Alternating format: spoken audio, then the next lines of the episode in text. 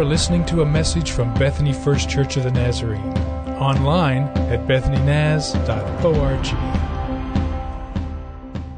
I was having a conversation this week with a lady who has attended our church for, you know, several years. And here's what she says to me. She says, you know what I love about coming to worship services at our church? I said, no, what do you love about it? She goes, well, when I leave, I feel challenged. And then here's what she says to me. I believe that church should change you. So, how do you feel about that? So, do you agree with that? You struggle with that? I love coming to church here, she said, because when I leave church, I feel challenged. And I believe that going to church should change you. So we've been in a conversation for the last several weeks talking about life in the kingdom of God. This kingdom of God that Jesus has ushered in. And he says this kingdom is like no other kingdom on earth, okay? And, and when you talk about being a part of God's community, we've been talking about the fact that it's a very forgiving community. It's a very generous community. These people give like crazy. It's a very reconciling community. And today I want to talk to you about the fact that it is a, a worshiping community, okay? So, I understand that that's a broad conversation. So here's where I'm going to zero in today. I'm going to talk about what we're doing right now. Those times when we gather together like we've gathered together this morning to worship God. So on this Sunday that we celebrate Jesus coming into Jerusalem on Palm Sunday and people taking off their cloaks, laying them on the ground, getting these palm branches, waving them, shouting out, blessed is he who comes in the name of the Lord. And they were worshiping Jesus. We're going to talk about worship. So here's what I believe. I believe that God who created everything, who created you and me. I believe that God opens his arms and he invites us. Come together, okay? And enjoy me and celebrate me and enjoy my presence. And here's what else I believe. When we come together to participate in this communal activity of worship, I believe that God changes our hearts. That's what I believe. I believe that God, the God who made everything, He opens His arms and He says, All of you guys just come together, okay? And come into my presence and enjoy me. And I believe that when we do that, that God shapes our lives. I think He changes us. So, you want to grab a Bible this morning and open it to God's Word with me. So, we're going to be in the book of Psalm Psalm 84. So maybe you didn't bring a Bible. There might be one in front of you. And if you say, yeah, I'm kind of new to carrying a Bible, if you just open your Bible right in the very middle, if it falls open, it's going to fall open to the book of Psalms, okay? And we are in chapter 84 in the book of Psalms. And this is what the writer does. Three things. He talks about how much he loves going to the temple, to the house of God, to be in God's presence. And then he talks about those people who don't live in Jerusalem and they have to travel a long way to get there. And then number three, he talks about what a blessing it is just to know God. So here we go. You ready? How lovely is your dwelling place, Lord Almighty. Would you read verse 2 with me? My soul yearns, even faints for the courts of the Lord. My heart and my flesh cry out for the living God. Verse 3, I think he's just saying, I'm kind of envious of birds who are able to build a nest somewhere in the courtyard of the temple because they can just be close to God all the time.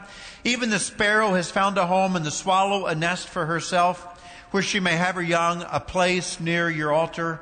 Lord Almighty, my King and my God, blessed are those who are able to dwell in your house for they are ever praising you. And then he remembers what about the people who don't live near the temple? Who have to travel a long way to get to Jerusalem? Blessed are those whose strength is in you, whose hearts are set on pilgrimage, who are willing to travel to get there. And as they pass through the valley of Baca, they make it a place of springs. The autumn rains also cover it with pools. He doesn't mean literally, it's a very dry place, but it's like, you know, it's as if it was filled with springs and rain. They go from strength to strength or station to station, from place to place. Hear my prayer, Lord God Almighty. Listen to me, God of Jacob. Look on our shield, O God. Look with favor on your anointed one. Now listen to the last section. Better is one day in your courts than a thousand days somewhere else. God, it's, it's better to be in your house one day than to be somewhere else a thousand days. I would rather be a doorkeeper in the house of my God than dwell in the tents of the wicked. For the Lord God is a sun and shield. The Lord bestows favor and honor. No good thing does he withhold from those whose walk is blameless. Lord Almighty, blessed is the one who trusts in you. So it's a psalm. It's a psalm about a guy who loves to come to a place of worship and be in God's presence. So, let's talk about it a little bit, okay? I stood here just a moment ago and I said to you, I believe. Do you remember what I said I believed? I said, I believe that God opens his arms and invites us to come together into his presence and enjoy him. And I said, I believe when we do that, something happens. I believe that God changes our hearts. I believe that God shapes our lives when we come together like this. I can't tell you how many times I've gone home from church on Sunday and I've said to myself, God, I believe you're helping me. I mean, I believe I've learned something today. I believe I'm going to be better today because I spent time here. Now, we're in this series uh, that's been inspired by James Bryan Smith's Good and Beautiful Community. And if you've been here every week, you know what's coming next. I'm going to tell you that there is another story out there. And here's what the other story is, okay? It goes something like this. The reason I come to church on Sunday mornings is because I want to be inspired. I mean, it's a, it's a dog eat dog world, okay? Life is hard and I'm tired. And when I come here, I want somebody to stand up and say something or sing something that inspires me. I mean, somebody needs to do something that gets me going. I, I think there's another story that says when I come to church on Sunday morning, I want to feel better. I mean, I want to leave feeling better than I felt when I got here. I mean, somebody needs to do something to make me feel good when I come here, okay? And I think there's another story that says when I come to church on Sunday morning, I want to have my needs met because I have real needs in my life and I need somebody to help meet my needs. Now don't, don't misunderstand me. I'm going to shoot really straight with you, okay? There are times when I leave here on Sunday morning and I mean, I am like walking on my toes to the car. I am so inspired. I mean, it sometimes happens, right? I mean, you know what I'm going to think about when I'm driving away from the church today? I'm going to think about these three guys who got baptized this morning, and I'm just going to have a, a, a lighter walk in my, my step, step in my walk. Sometimes I have really good feeling emotions when I leave. I'm just driving away. I'm sending my wife Annette. Annette, that was great, wasn't it? And sometimes I am met at the point of my need. But that's not why I come. Then, Rick, why do you come? I'm so glad you asked me because I'm dying to tell you why it is that I come. Let me take you back to the psalmist's words, okay? My soul yearns, even faints for the courts of the Lord. My heart and my flesh, they cry out for the living God. You know what he's saying? I just want to be in the presence of God. I mean, I want to know God. I'm not speaking Greek to anybody in the room this morning. Every one of you have had times in your life when you've stared into the darkness, laying in your beds at night, asking questions like, what is God like? Can I actually have a relationship with God? Is God ever really going to speak to me like He speaks to other people? And when I come to church on Sunday morning, it's not just about feeling good or it's not just about being inspired. I want to be in the presence of God. I want to know God. I want to feel close to God. And to think that I come into this place and God Himself, the one who made everything, actually talks directly to me is more than I can comprehend. I want to be with God.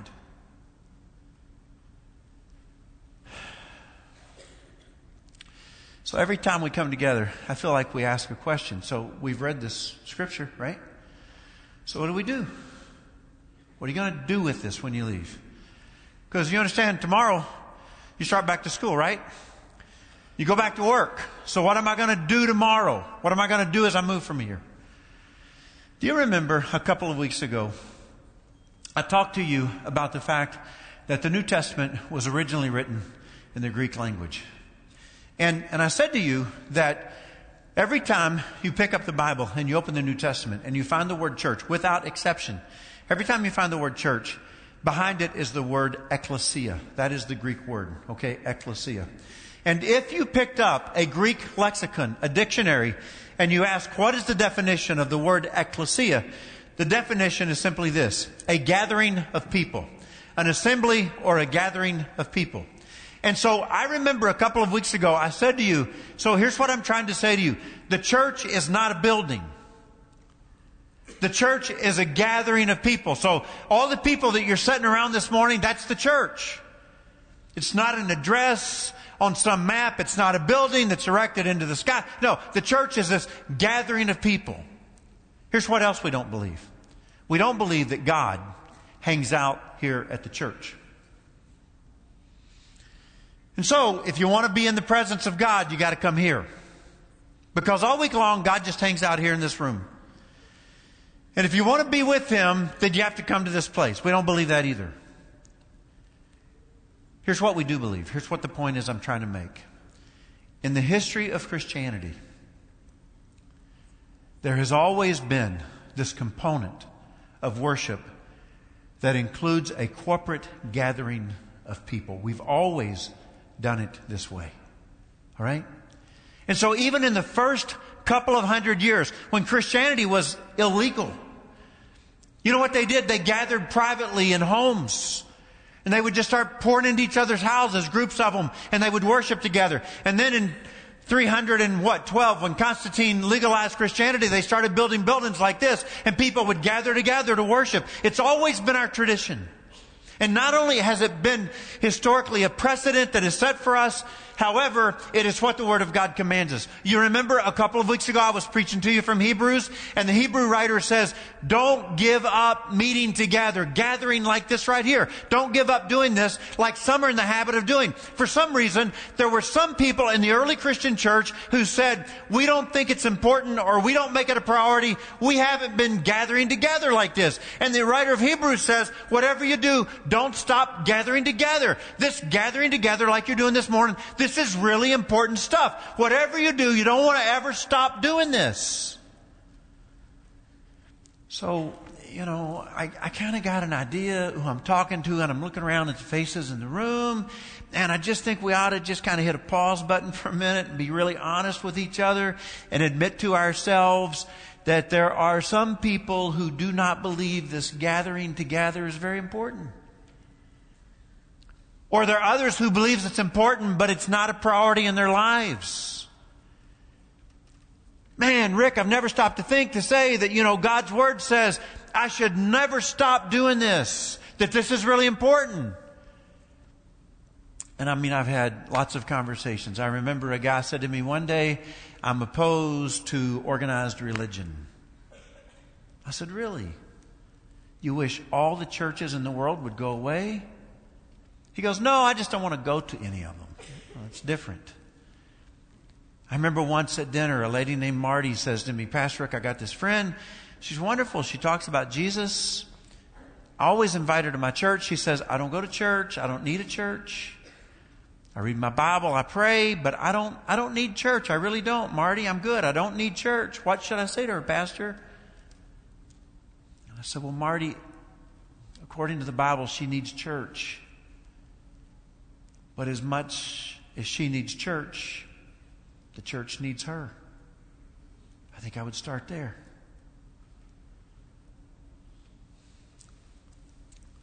Sociologists tell us that something happened when kids move away from home. They graduate from high school, students go to universities.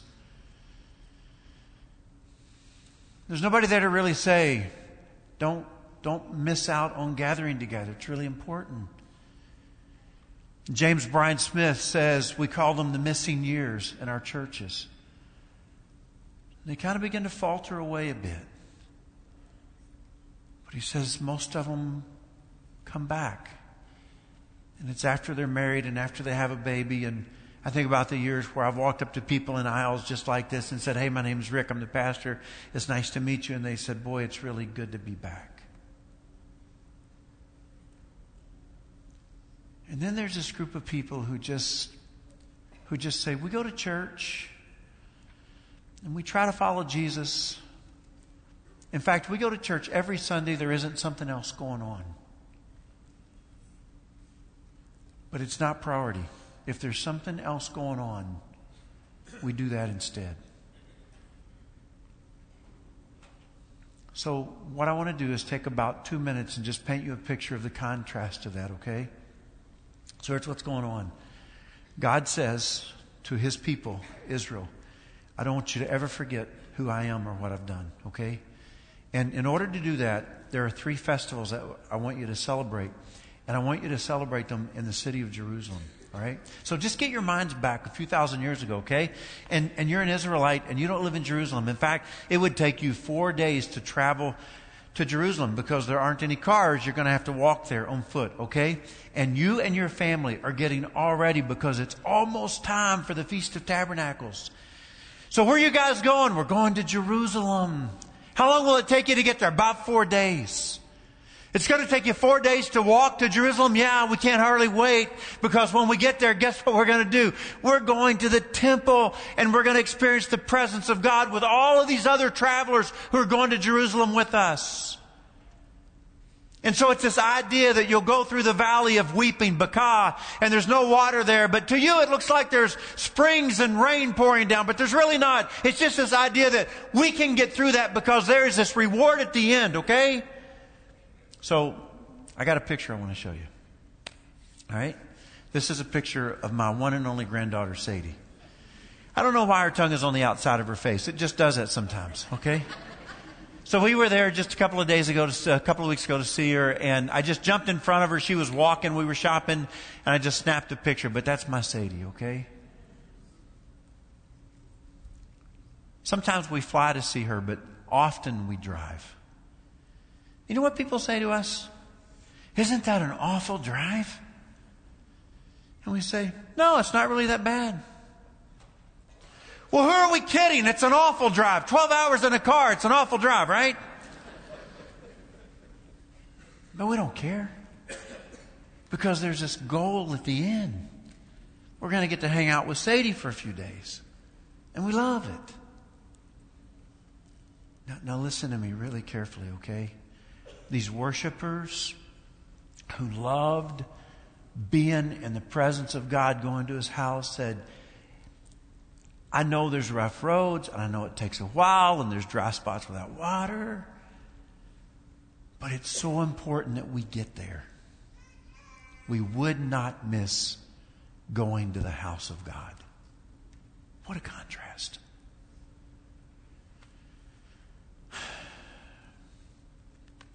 My wife and I have been in a conversation with the church about foster care. And so we've been asking questions like how can we support families in foster care and how can we support children who are in foster care? And so we went to a class the other day and here's what we learned. We learned about the effects in the life of an infant who is deprived of human contact. Right? So here's what I'm talking about. You got a little baby who was born and nobody touches the baby. Nobody hardly ever holds the baby.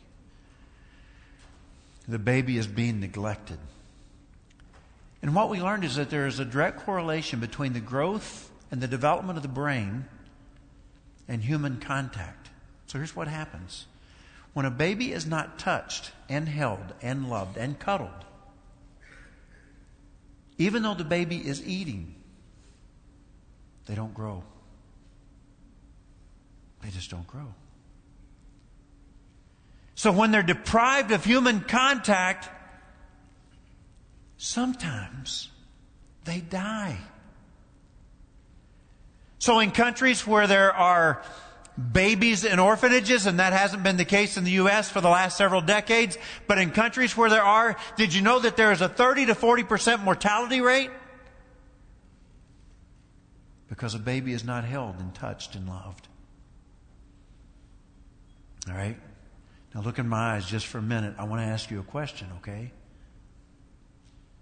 What is it in your life that is significant in order for you to grow as a follower of Jesus? And without it, you stop growing.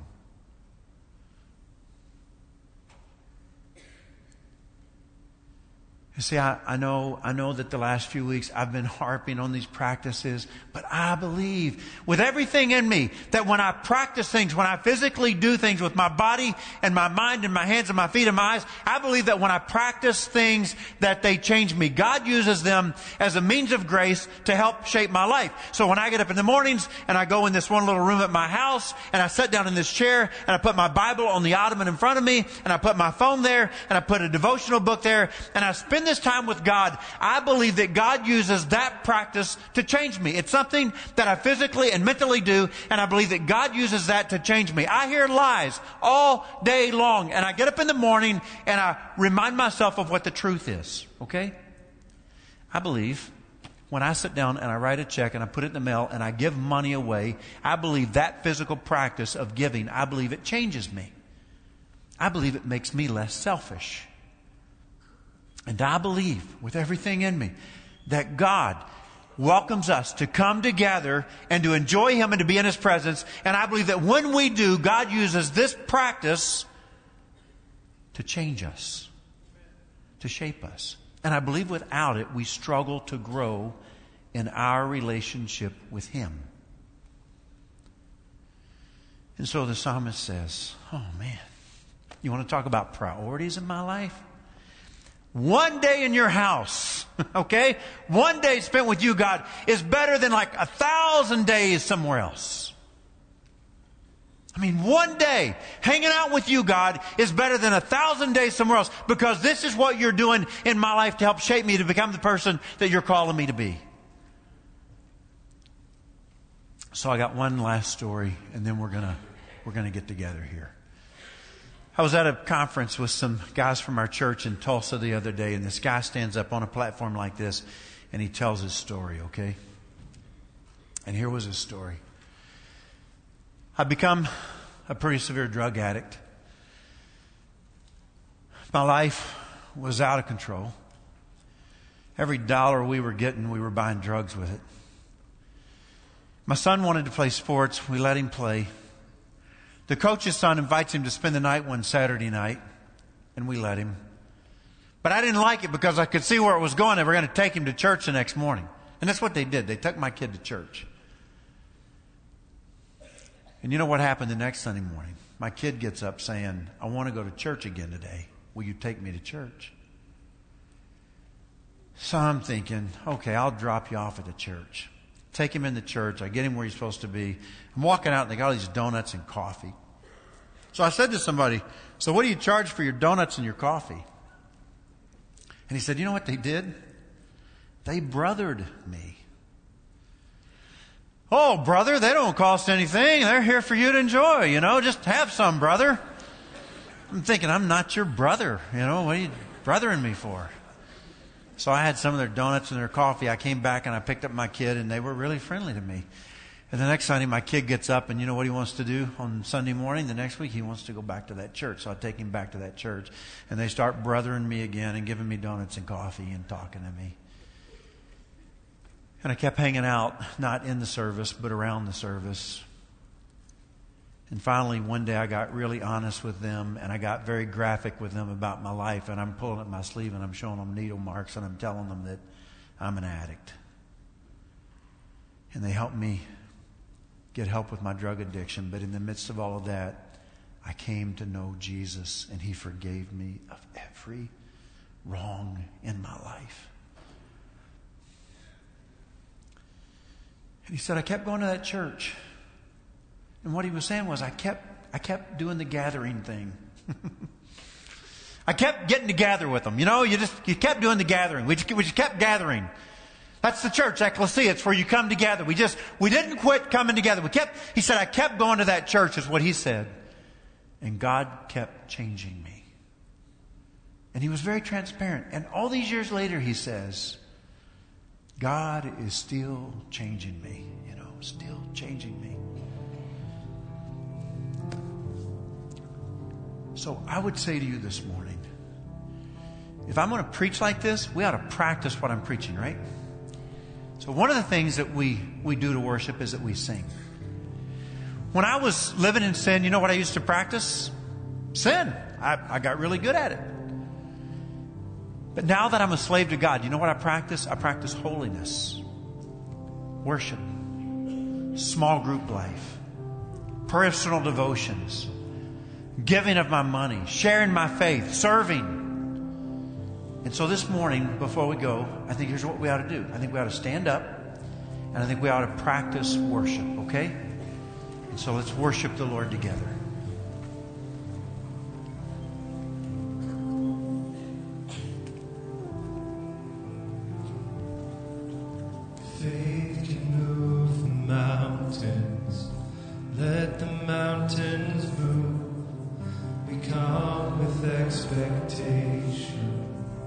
Waiting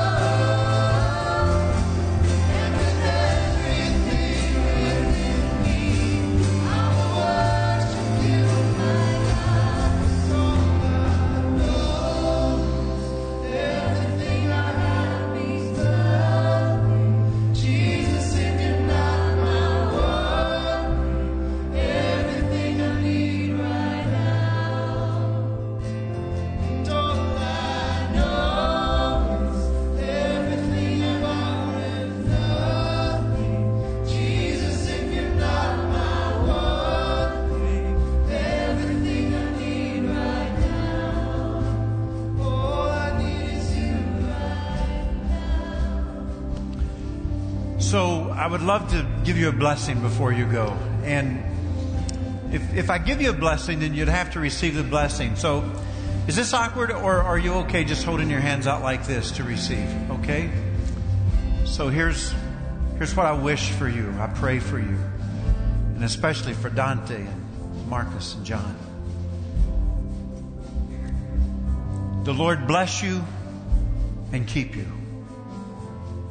The Lord make his face shine upon you and be gracious to you. The Lord turn his face toward you and give you peace. Amen.